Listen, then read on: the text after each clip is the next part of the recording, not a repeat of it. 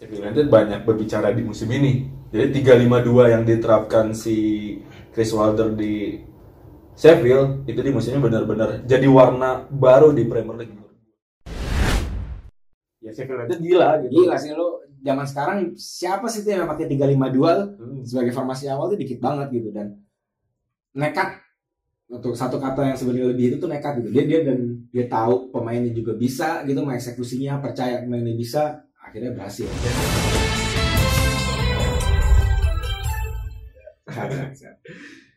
Udahlah nggak usah bertele-tele, nggak perlu lama-lama lagi. Kita langsung bahas aja nih di pekan ke-29 Sembilan. kemarin ada kejutan nggak menurut lo? buat gue MU menang City kejutan sih. Kejutannya. Gitu. maksudnya menangnya mantap gitu Buat gue sih nggak kejutan, karena kan udah menang. menangnya menangnya menangnya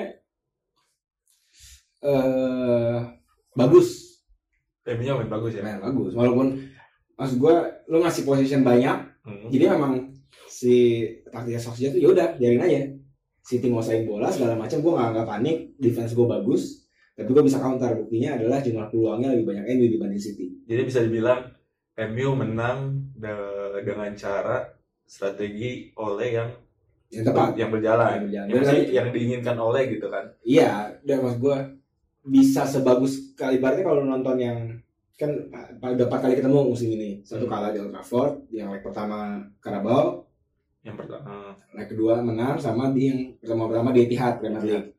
Memang si eh, Solskjaer selalu pakai low block, low block. Eh, defense-nya bisa sampai 5. Jadi Tiga back bawah ya. back tengah terus dua wing back. Tapi eh, di pertandingan kemarin tuh efektifnya jauh lebih efektif dibanding dua pertandingan lalu gitu. Jadi tiga tiga pertandingan kemarin, eh, Ya, tiga. sebelumnya, tiga pertandingan sebelumnya dibandingkan dengan pertandingan yang di pekan kemarin tuh bisa dibilang eh, MU yang tadi gue bilang MU main dengan eh, yang oleh pengen gitu kan. Betul. Dan sebenarnya lu kalau lihat emang belakangan show itu nggak nggak asing jadi back tengah. Ya. Itu menurut gue salah satu perubahan di bawah Solskjaer yang belum pernah kita lihat selama ini dan itu show mampu gitu ngelakuin. Dan em- eh, kalau bisa lihat menurut gue ya eh, ketika dari empat pertemuan MU oleh selalu menurunkan tiga back. Dua back sebenarnya dua back tengah. Iya, sebenarnya dua back tengah, tengah. tapi di situ bertransformasi si si full full backnya dia harus harus harus masuk Iya, ke tengah. nah, kalau bisa bilang tiga empat tiga. Kan kalau kalau nggak salah waktu lo di Etihad tuh tiga empat tiga. Terus di Karaboy pakai di tiga back juga. Ya, kemarin pakai tiga lima dua. Tiga tiga empat tiga yang ber- bertransformasi jadi tiga lima dua. Soalnya si Bruno Fernandesnya di bawah dua penyerang. Hmm, itu. nah, menurut gue kemarin tuh si City-nya juga mungkin kehilangan banget De Bruyne. Ya. Jadi nggak bisa benar-benar iya yang gue lihat nembuskan ya gue lihat ya M- eh, City main nggak seperti City biasanya. Ini dari, dari penglihatan gue ya. Jadi ketika oke lah penguasaan bola lebih tinggi tapi ketika transisi dari bertahannya si City ke nyerang tuh gagal mulu Hmm. Lu tembakan sedikit Iya, iya. tembakannya sedikit banget kan kemarin tuh lawan City tuh nah mungkin yang bikin pendukung MU sedikit tanda kutip puas adalah eh, gaya main MU udah kelihatan lah karakternya gitu 10 pertandingan loh gue sekarang ya. Nah, maksud gua karakternya adalah ya lu bertahan gitu, tapi bertahan itu kan nggak selalu artinya lu satu step di belakang gitu, di belakang lawan, lu yang bisa aja sengaja gitu dan menurut gua counternya efektif segala macem menurut gue sangat efektif banget masalah. dia, dia apalagi di akhir-akhir pertandingan tuh nyerang cuman ngandelin Daniel James sama Fernandes. Enggak, ini Martial sebelum diganti. Dia cuma ngandelin cuma serangan balik di mereka berdua aja. Fernandes muncul dari belakang tiga orang. Hmm, Sayangnya kan oh. beberapa kali sih Daniel James Yang kehilangan dia- timing kan. Dia juga sempat buat Ya, Yang- yang yang yang dia- dia nyerang sendiri yang di si sama Ederson. dari kanan kan. Ya. Yang dari kanan tuh Fernandes sudah muncul, ya sayangnya itu nggak bisa dimanfaatin gitu. Tapi ya secara overall keseluruhan ya yang lo bilang tadi yang kita sepakat bahwa ya MU menang dengan bagus dengan apa yang mereka harapkan gitu dari mereka. Yang menarik sih Guardiola itu satu-satunya kemenangan lawan MU Mhm. ketika dia pakai false nine, bukan pakai center forward. Oh yang Bernardo ya Iya, Bernardo di Carabao kan itu. De Bruyne jadi jadi false nine. Hmm. Sedangkan di pertandingan tiga sisanya kalah, selalu punya center forward entah entah Jesus, entah Aguero. Jadi emang kehilangan De Bruyne tuh kemarin Berasa banget. berasa banget sih. Berasa banget. Jadi emang ya ya gitulah hasilnya. Kita juga bilang ya, Hmm. City nggak main seperti biasanya gitu kan. Dan yang tentu aja lebih memuaskan buat supporter MU adalah ini kemenangan home dan away pertama kali semenjak musim 2009-2010 atas City. Atas City ya. Oh, jadi 2009 itu masih zamannya Ferguson. Ferguson kan? 2009 juara ya dia. Kalau. Lupa. Tapi ya, Ka- karena kelamaan dan karena ini udah kebanyakan juara jadi lupa lah ya. ya, tapi ini jadi catatan buruk juga sih buat Guardiola ya.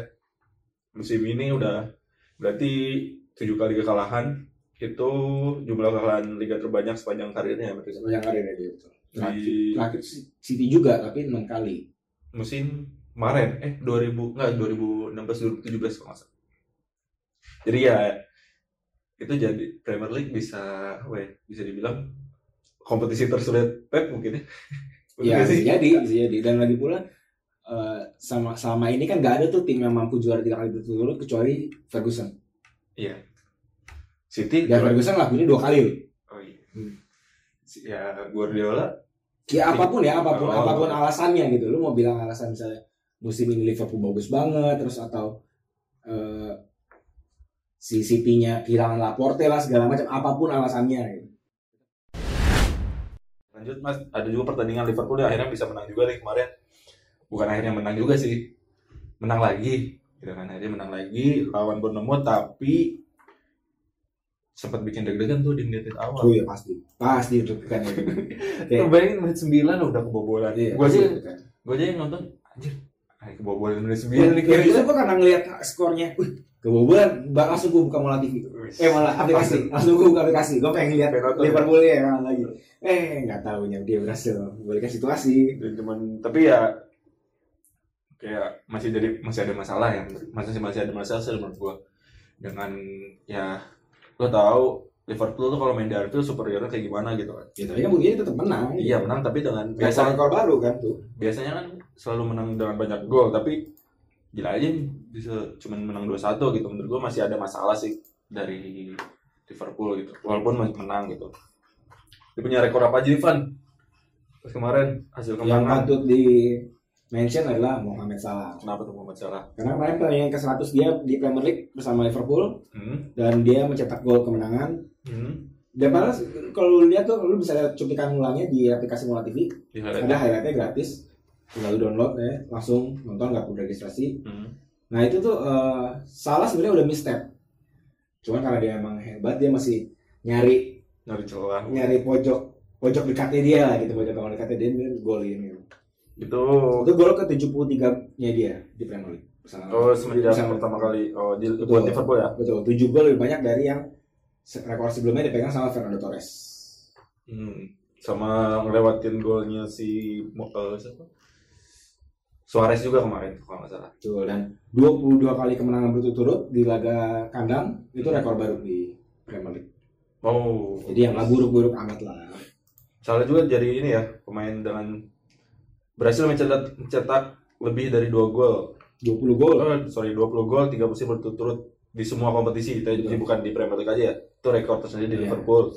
Itu melewati catatan legendanya MU Michael Owen. Legenda MU bro.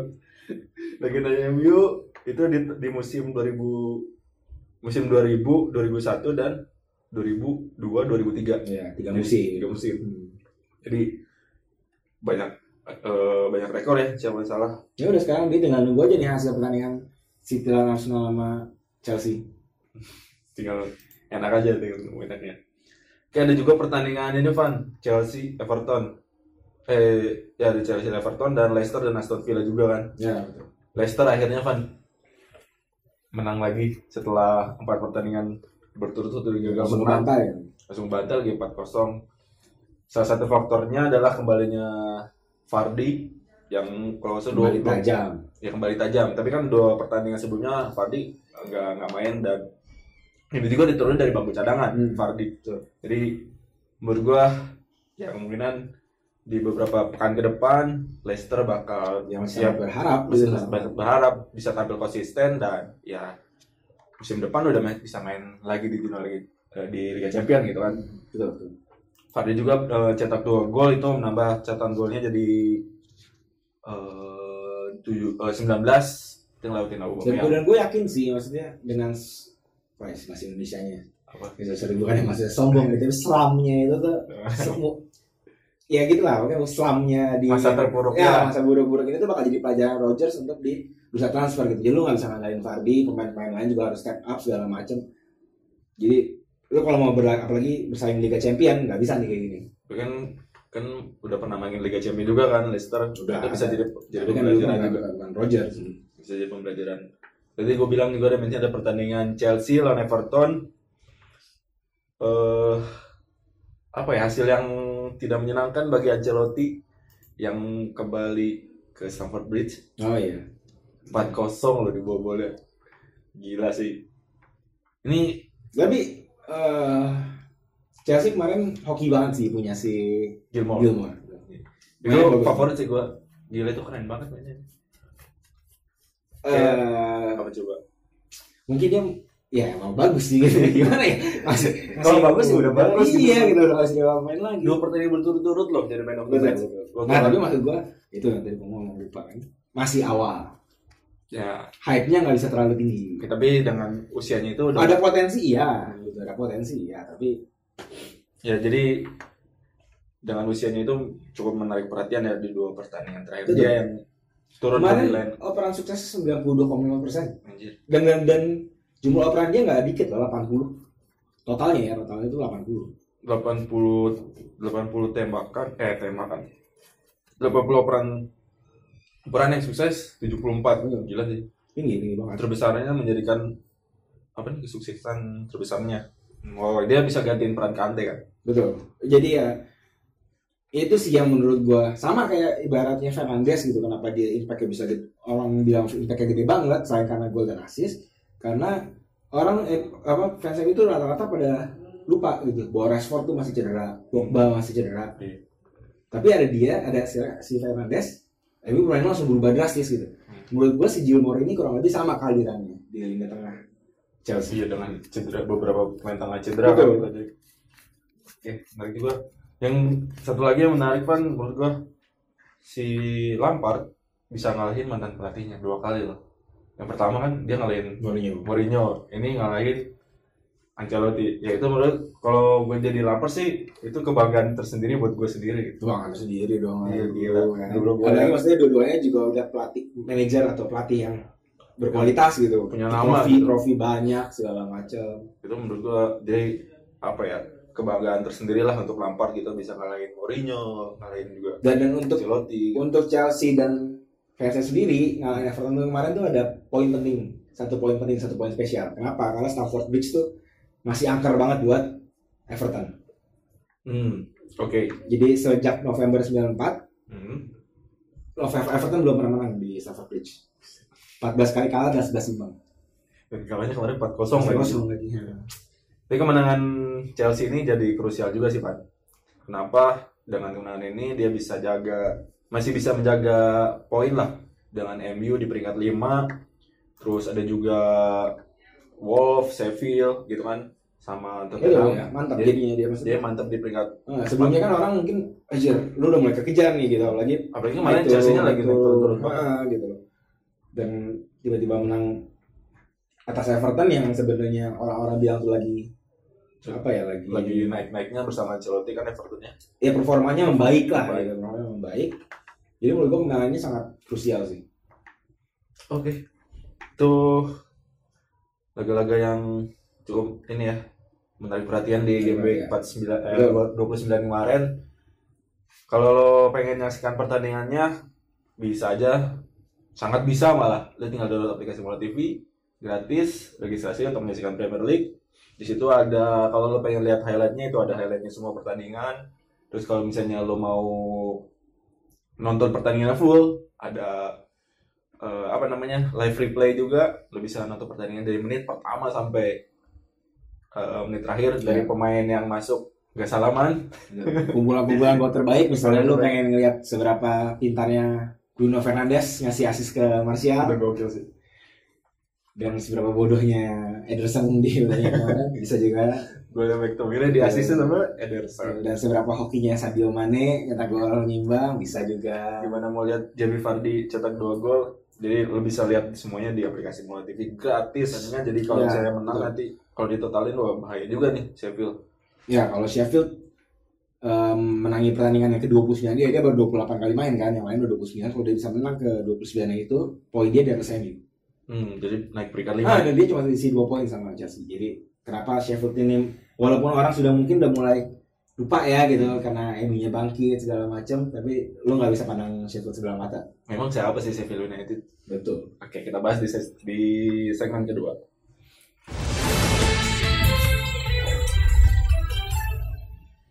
Oke, balik lagi di Super Soccer Podcast segmen kedua. Tadi kita bilang di akhir segmen pertama bahwa di segmen kedua ini kita bakal ngebahas tentang Sheffield United Sheffield United. Betul. yang punya peluang masih punya peluang besar ya. Iya, bisa main di kompetisi Eropa, gitu kan. Kaget, kaget banget sih dia bisa itu. Lu lu kaget ya Iya Lu lah. Sheffield gitu. Ya maksud gue Sheffield sebenarnya kalau buat eh, penggemar Liga Inggris gitu ya, namanya sebenarnya nggak begitu asing sebenarnya, gitu karena ya kedengeran lah Hmm. masih mainnya di Championship segala macam gitu. Tapi karena dia tim promosi menurut gue sih mengejutkan banget. baru, baru baru promosi di musim ini yang di Championship kemarin peringkat dua lagi. Dari yang peringkat pertamanya kan Norwich. Sementara Betul. sementara Norwichnya malah Di biasa klasemen. ternyata Sheffield sekarang malah jadi punya peluang di apa ya masuk ke kompetisi Eropa gitu. Sheffield tuh bukan ini loh, bukan apa tim tradisional Inggris yang yang kayak Leeds gitu lah ibaratnya. hmm oke Mereka tuh pernah juara Liga Inggris cuma sekali, gitu. Piala FA cuma empat kali dan itu pun terakhir 1925 gitu. Pernah regenerasi juga ke divisi 4.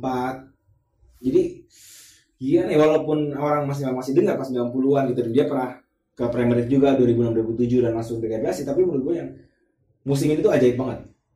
bisa dibilang hasil perjalanan per- perjalanan Sheffield yang naik turun ya dia bertahan di Premier League terus turun bahkan bisa sampai turun ke divisi paling dasar gitu kan divisi keempat gitu di kompetisi Inggris dan akhirnya di musim ini Ya di bawahnya non league. iya kan hasilnya di musim ini dia bak promosi dan bahkan punya peluang besar untuk naik Liga Champion gitu kan Itu ajaib. ajaib sih Ajaib. gua Hmm. gila sih Dan kalau lu inget tuh awal-awal tuh orang selalu ngomong overlap overlap ya, ya. CB, Eh, oke. overlap center back. Hmm. Apa sih lu coba coba jelasin Ki?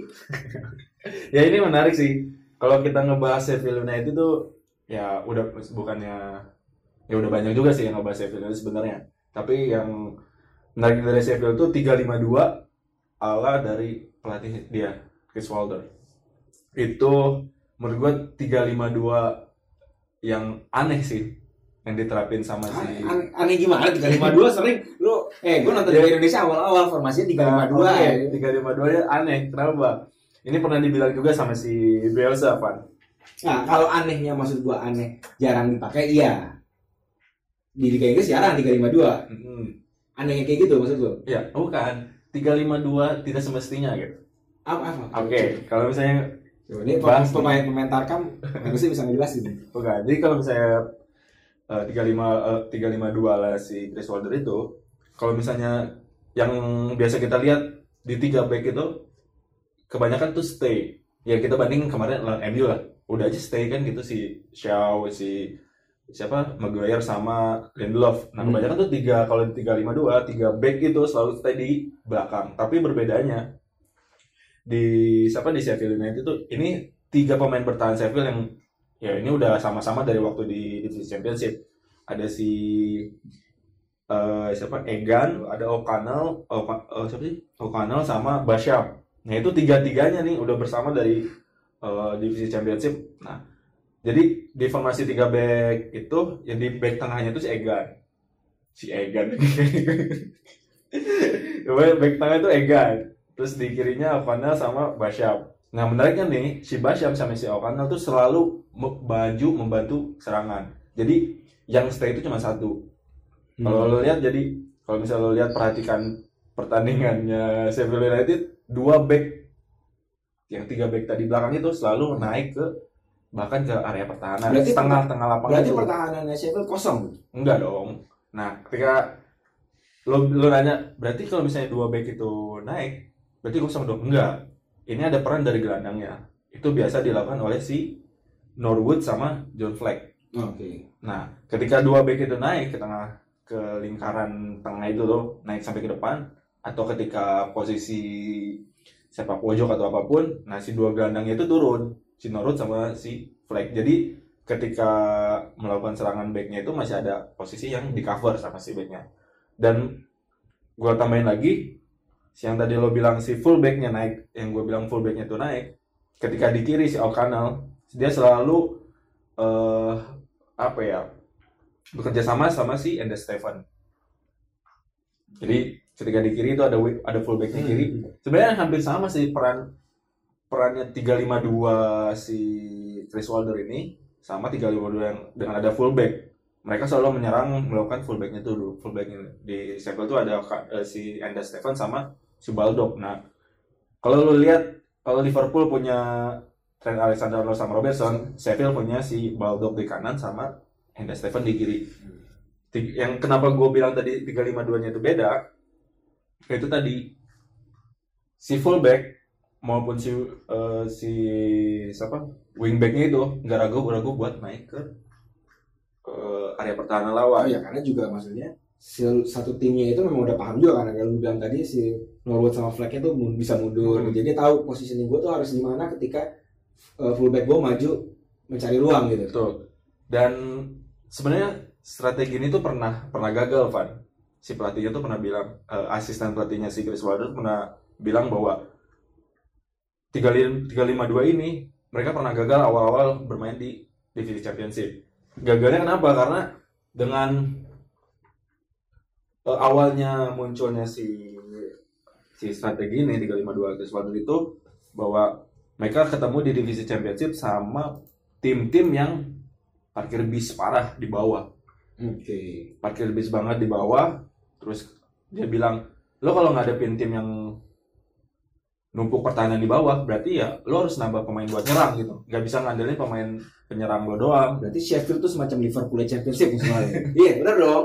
bisa jadi. ketemu dia lu harus tahan. Jadi. terbuka ya celaka. Itu tadi gue bilang jadi ketika lo ngadepin tim-tim yang bertahan yang full bertahan lo bisa numpuk 11 pemain di daerah pertahanan. Si Chris Wilder tuh pernah bilang bahwa ya gue harus nambah pemain gue buat nyerang ke depan gitu. Gue nggak bisa ngandelin cuman gelandang gue gue nggak Iya. bisa ngandelin cuman uh, penyerang gue jadi ya tadi 352 tuh si fullbacknya si siapa O'Connell sama si Basham tuh bisa naik sampai Sebenarnya bahkan di ini tak gue tambahin di divisi di, si- di divisi championship musim lalu si Basham sama O'Connell tuh umpan akurasinya paling tinggi loh di Oh. divisi championship Tapi gue sebenarnya mungkin eh gue ngeliatnya ya setiap gue ngeliat Sheffield main gitu. Sebenarnya fungsinya si center back overlapnya ini adalah eh untuk membuka ruang gitu. hmm. Tau lah kalau apalagi kalau menghadapi pertahanan low block, ruang tuh rapat gitu antara antar lini lini belakang sama lini tengahnya lawan tuh pasti rapat. Hmm. Untuk untuk si pemain depan bergerak di antar lini itu biasanya susah gitu. Seperti kejadian yang kemarin di Liverpool eh Liverpool City lawan MU. Hmm. Nah, tapi ketika si center back ini udah maju untuk masuk, menurut gue di situ loh yang gue kan gak dijaga sebenarnya. Kalau gue center back ya gue gak dijaga, ya udah gue masuk aja ke situ. Lawan gak ngira. Teralihkan. Betul. jadi si lawan tuh teralihkan dan beberapa ya bukan ada tes bukan testimoni sih maksudnya pendapat dari pelatih lain juga si Bielsa pernah bilang gua bak kalau misalnya gua nongkrong di bar atau apa pun lo ngajak diskusi tentang eh, apa pelatih yang gila mainnya strategi yang gila gue bakal ngebahas tentang eh, tiga lima duanya ala Sheffield United Chris Wilder Biasa biasa sih udah sakit. biasanya itu udah sedikit dia bisa bilang kayak gitu kalau lo mau ngajakin diskusi atau ngobrolin tentang eh, apa tentang Sheffield United ayo katanya gitu. Gua jabanin gitu. Hmm. jadi benar-benar ya menurut dengan sosok Bielsa yang kegilaan dia bilang kayak gitu berarti ya emang gila. Dan buktinya di musim ini benar-benar Iya. ya Sheffield United gila gitu. Gila sih lo zaman sekarang siapa sih tuh yang pakai 352 Hmm. sebagai formasi awal tuh dikit banget gitu. Dan nekat. Untuk satu kata yang sebenarnya lebih itu tuh nekat gitu. Dia dia dan dia tahu pemainnya juga bisa gitu mengeksekusinya percaya pemainnya bisa akhirnya berhasil. Yang, yang tadi gue bilang anehnya itu loh kan 352 itu condong buat eh, mungkin ketika bertahan lo bakal numpuk pemain di belakang gitu. Tapi ketika menyerang ya tadi gue bilang bahwa ya lo bakal eh, bakal nambah orang juga buat nyerang gitu. Dan satu lagi kan ketika Sheffield main yang tadi gue bilang bahwa si fullbacknya kerja sama si wingbacknya tuh kayak O'Connell sama Hmm.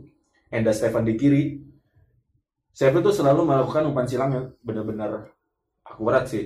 Terus ya cara bermainnya memang mengandalkan umpan silang beberapa kali golnya tuh tercipta dari umpan silang. Dan terbukti juga dari musim ini hingga pekan kema pekan 28 si Sheffield tuh paling banyak keempat melep, mele- apa, melepaskan umpan silang. Jadi di ada 659 umpan silang yang mereka lepaskan di musim ini. Itu menurut gua gila juga sih tapi ya buktinya Sheffield United banyak berbicara di musim ini. Jadi 352 yang diterapkan si Chris Wilder di Sheffield itu di musim ini benar-benar jadi warna baru di Premier League menurut gua. Mungkin nggak memang nggak seheboh Leicester gitu ya yang Yang sampai juara gitu.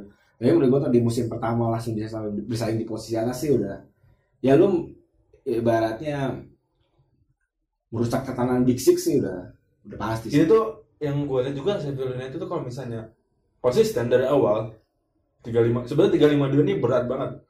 352 ini berat banget kalau dilakukan secara terus menerus setiap game weeknya karena itu kan butuh apa ya butuh stamina juga gitu apalagi Tapi fullback dulu dulu klub-klub Indonesia selalu 352 ya. tiga lima dua lo pernah lihat back tiga back itu tiga back itu naik nggak lo kalau lihat lo lo buka aplikasi Mola TV deh ya lo nonton pertandingan semua Sheffield tuh lengkap.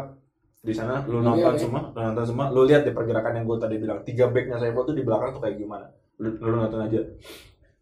Dan yang satu lagi peran Dean Henderson. Oh ya, yang di MU kan? ya ya, ya.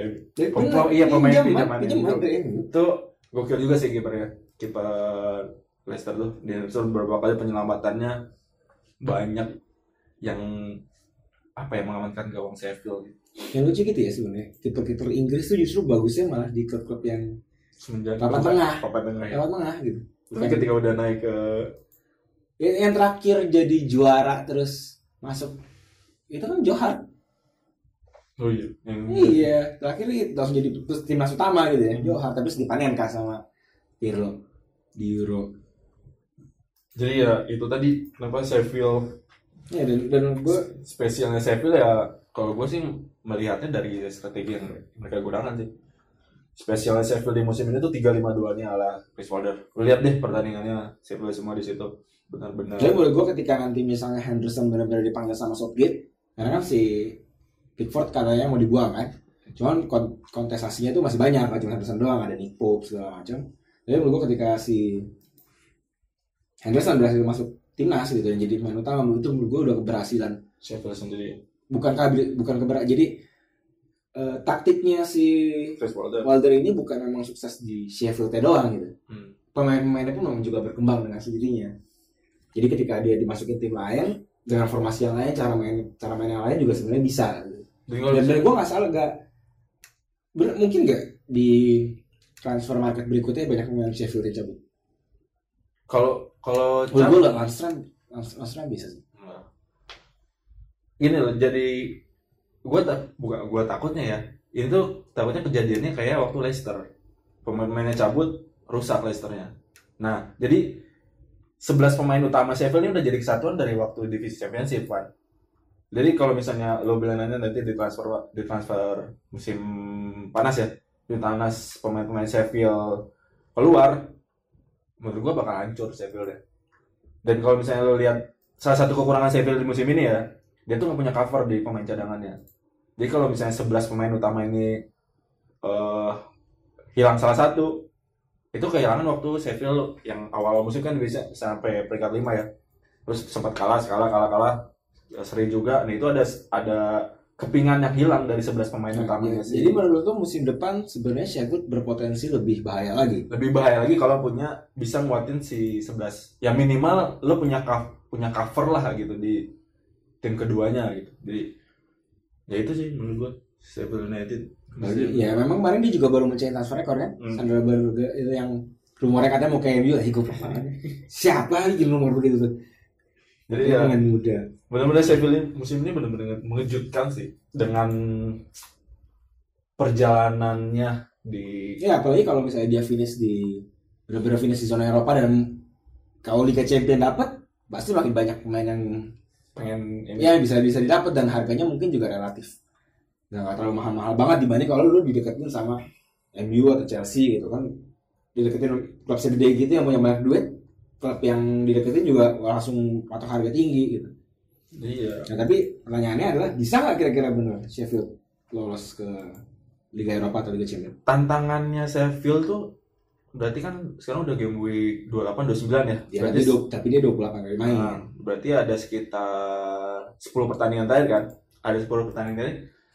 Kuncinya tuh Van di eh, ketika bisa ngalahin Arsenal. Mereka ma- masih ketemu nih, ya, masih ketemu Arsenal, Tottenham, Chelsea, Wolves.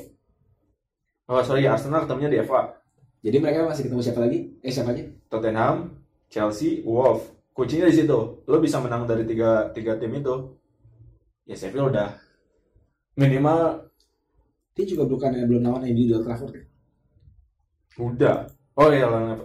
Iya lawan lawan MU. Oh iya benar-benar lawan MU. Lawan MU, Tottenham, Chelsea sama Wolves. Kuncinya di empat pertandingan itu sih. Lo bisa babat habis pertandingan itu udah lolos Liga Champion. Karena kalau lihat dari lawan yang lain kayak mas namanya lawannya eh, Newcastle terus lawan Southampton ya menurut gua itu di atas kertas benar-benar Sheffield bisa ini sih bisa atau enggak kalau lu nanya kompetisi Eropa, gue yakin bisa. Kan masih ada Eropa League. Ya, ya kalau misalnya dari situasinya masih sama seperti sekarang berarti peringkat 6. Ya. Jadi masih menurut gue sih bisa sih. Sheffield United buat di apa masuk Liga Champion. Jujur gue Sheffield United salah satu kesebelasan kesukaan gue sih kalau di FIFA. FIFA. Karena jersey-nya bagus, logonya juga serem, keren sih. Nah itu tadi Van, Sheffield United. Udah kita bahas. Ya, ya gue sih berharap yang terbaik aja untuk Sheffield. Kenapa? Oh, karena karena karena tim jagoan gue juga lagi bersaing di Oh, situ. oke. Jadi gue berharap yang terbaik aja lah. tapi gue kayak terbaik kalau mendoakan yang buruk-buruk kan ntar gue disangka gimana gitu. tapi ya gue sih kalau gue sih netral gitu kan jadi ya Sheffield United bisa dapat Ya makanya bener, Champion bener, gua bener. kayak Kan gue gak salah mendoakan yang terbaik dong. Ya ampun. Mendoakan yang terbaik aja udah netral gitu. Netral tetap stay positif. kayak itu tadi bahasan kita tentang Sheffield United kenapa sih spe- apa sih spesial dari United di musim ini kira-kira bisa nggak sih Iya, dan lu semua kalau setelah denger ini langsung penasaran gimana Sheffield mainnya, jangan ragu, langsung aja download aplikasi Mola TV, registrasi, bisa nonton pertandingannya gratis. Semua Sama, kalau lu pengen tim-tim lain juga lu tonton gitu, memang lu gabut weekend kan, nggak bisa ngapa-ngapain, mendingan langsung aja subscribe yang premium. tuh murah kok cuma dua puluh lima ribu per bulan, per bulan lima atau puluh ribu sampai akhir musim. Dan kalau memang kira-kira lu sampai pertengahan tahun itu nggak ada agenda apa-apa gitu sendirian doang di rumah gabut langsung saya seribu aja. Karena dapat euro. Euro.